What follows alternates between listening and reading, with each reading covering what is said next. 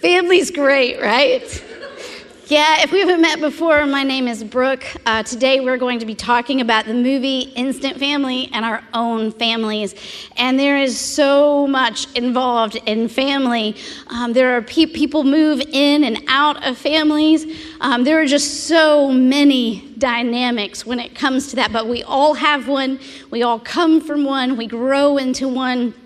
Families are amazing, but there are a lot of dynamics that come with families. Sometimes things start out a little shaky. Uh, my husband Brian and I, we have four kids uh, two boys, two girls, all within five years of each other.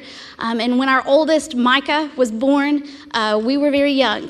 And um, we, I was in labor all day long, eventually, finally delivered via C section. It was a long day and we were happy but we were exhausted. And so finally if you've been in the hospital situation before you know that they don't leave you alone for very long. And finally we, we had reached the point that we were able to settle in for some rest. Uh, micah thankfully was healthy but that meant that he didn't go to the hospital nursery. He was there in the room with us. So as we settled in to get some rest too quickly into the rest. He began to cry, his little newborn cry. And from the window seat, that I will just say is a very poor imitation of a bed, I hear Brian say, Ugh, is this my life now? and as I moved to take care of the crying baby and figure out what was going on, I echoed his question Is this my life now? Uh, it was not a great start. We were only hours in and we haven't seen anything yet. So sometimes it starts out a little bit shaky. Sometimes things get crazy over time. Parents move away, or maybe they move down the street. Um, sometimes people fight. Sometimes divorce happens. Step families are introduced. Kids grow up. They move away. Sometimes things just don't turn out the way that we had planned or we had even hoped. In this movie, Instant Family, Pete and Ellie Wagner, they renovate and restore homes, but they haven't made time to have kids. And maybe it's because Ellie's sister says that they won't. Don't you love sibling relationships? Uh, Ellie starts uh, exploring adoption, and then she brings Pete in on it. So let's check out this first scene to see kind of how this starts out for them. So even though she had started down that road without Pete, he gets on board and they uh, begin exploring adoption through foster care. And they take the classes, and after they have graduated from their classes, um, eventually a sibling group is placed in their home, and immediately their world changes. Their preferences are tested. Their house that was once clean and quiet is no longer clean and quiet. And most of most of the things at the beginning are okay, little challenging, not too bad, uh, but things get worse and worse. It doesn't take long for things to get out of control for Pete and Ellie. We're going to watch these next two clips back to back, so you can kind of see the progression of eh, okay to oh my goodness, what are we going to do with ourselves? Check these out. Oh, so many things. They have some happy moments. They go on from there. They have some happy moments, some terrifying moments, some tender, heartwarming moments. Um, there are moments that make you just want to cringe as you watch. Um, but eventually, they get to the place where they love these kids. They want to adopt these children. Uh, but their mom, their biological mom, has been in prison. And once she's released from prison, Lizzie, the oldest, wants to move back with her mom. And um, the and Pete and Ellie are uh, confused as to what to do, but eventually uh, the mom refuses to take them back. Um, and, this, and the movie ends, this total spoiler, but we have to go there. The movie ends with the creation of a family. So I want you to check out that last scene where they become a family. And that scene eventually ends with the entire courtroom getting into that family photo, and they're, they're all there together, and it's a very great moment. And I think this connects with us because this is how we want things to be. We want those feel good, happy family moments, but so often family doesn't feel like this for us. Mom and dad are tired. Uh, they argue over how to spend time and money and how to discipline the kids. The kids are in a billion activities, or maybe they won't do anything but play video games. Grandparents or in laws are too involved, or maybe not involved enough. Step families come in and out, and it just gets kind of crazy. We don't know, we don't know what to do with those things. And I don't know if you are like me, but I have a tendency to think that when things are hard, that I must be doing something wrong. I must not be doing them right. Otherwise, it would be easy. Or somebody else must not be doing everything right. Otherwise, it would be easy. But that is a big lie. And I want us to think about that for just a second. Eating a healthy diet and exercising is not easy. Netflix and pizza is easy.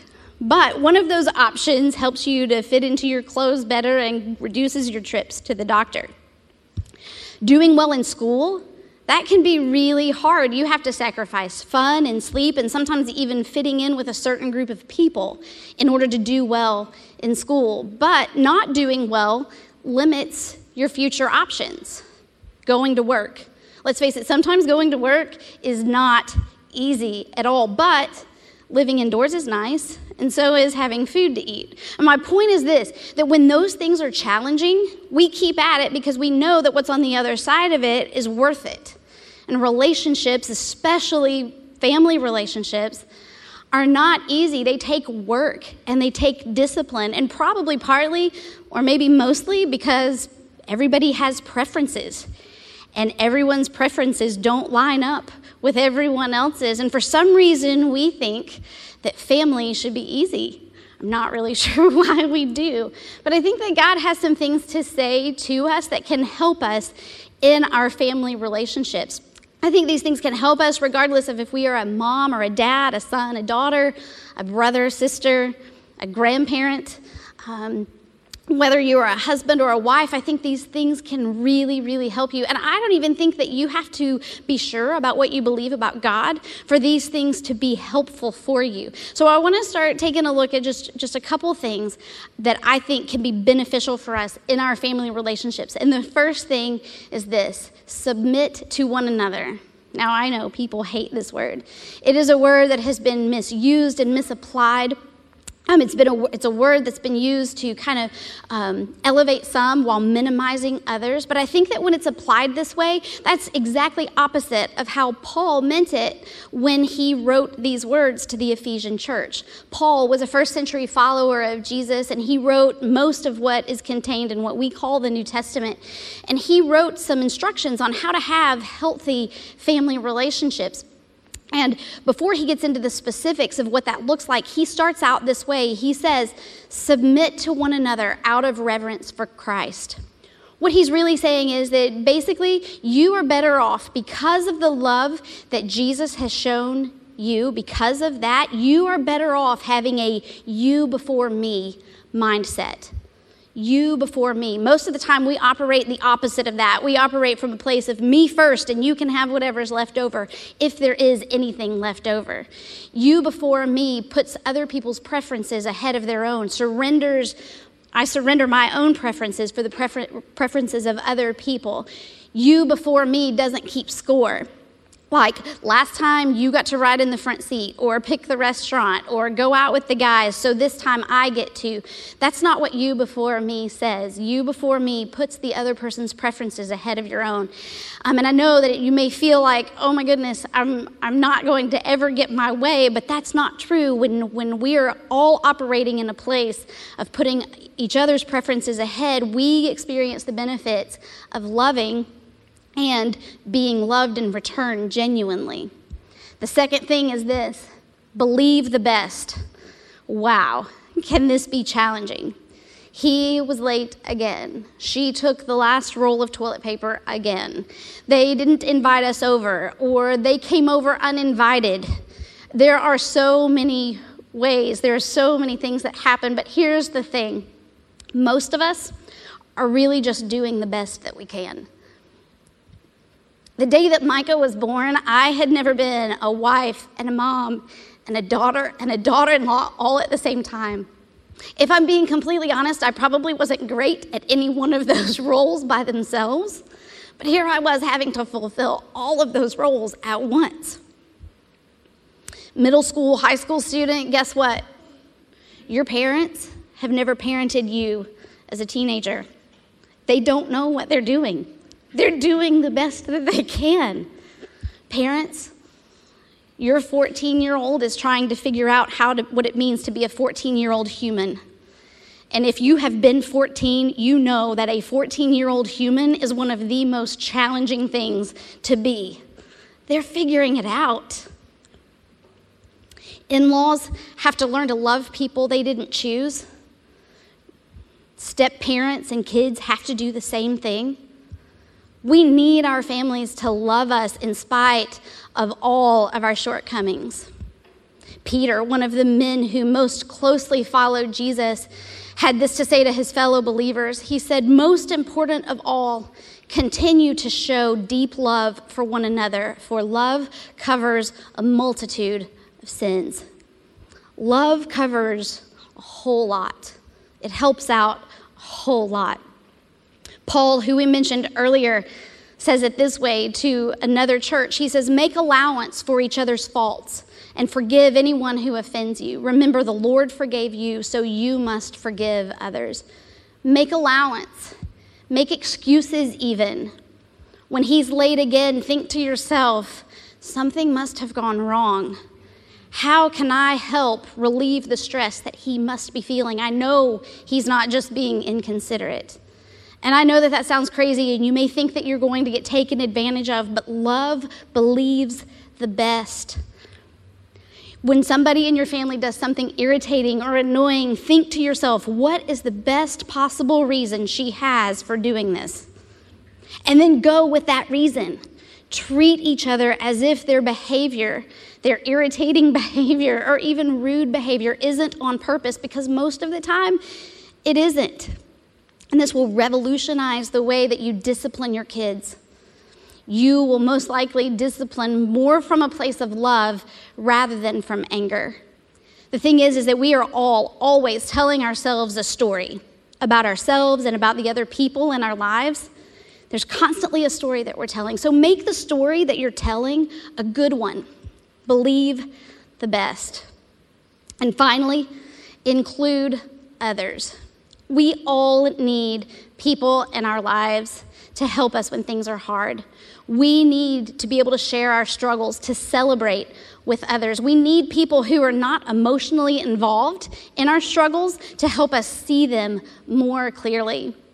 I can't think of a better reason to be involved in a small group here in Jamestown. When you're involved in a group, you automatically have people that you can share life with, you can share your struggles with, you can celebrate with.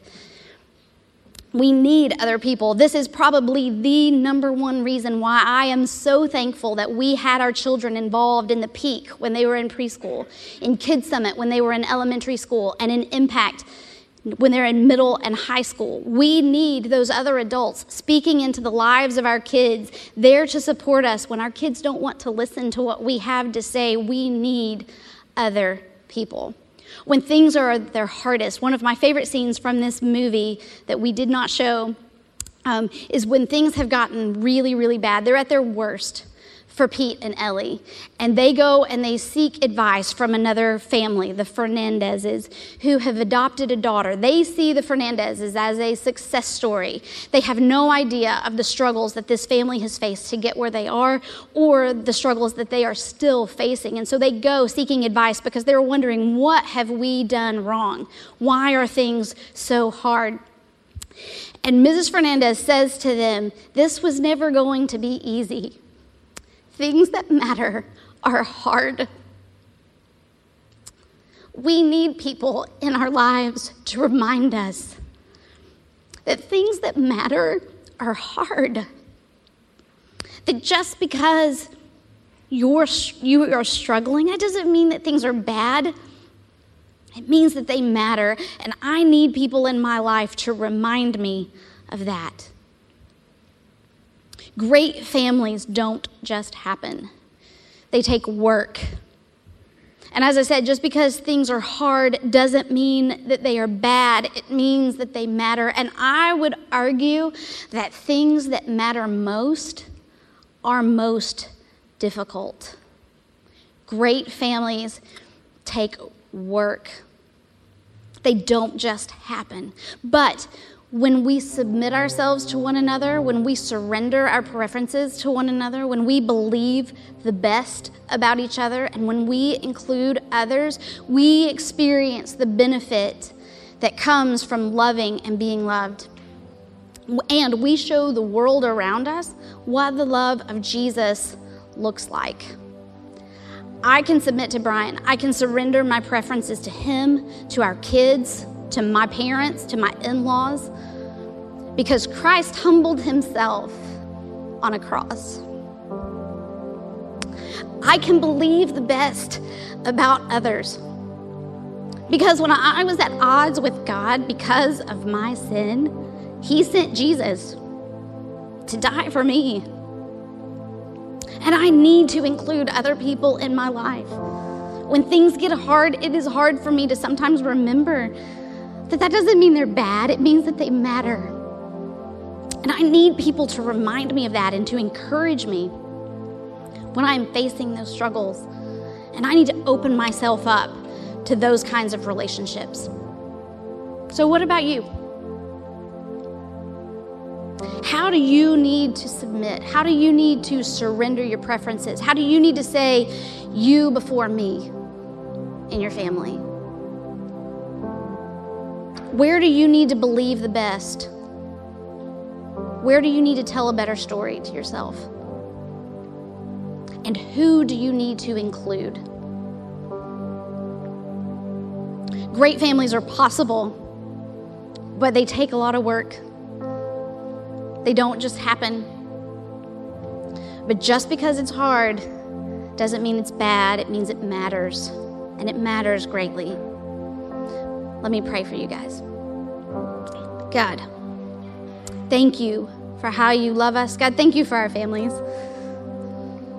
God, for the good, for the bad, for the struggle. God, thank you that you have placed us in families to experience love, to show love, to see more of who you are. And God, I pray that you would help each one of us to surrender our preferences to one another. God, that you would help us to believe the best about each other. And God, I pray that you would help us to include other people in our lives so that we don't have to struggle alone. God, I pray that you would give us courage to love each other,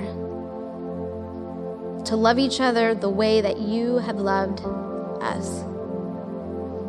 God, I pray all this in Jesus' name.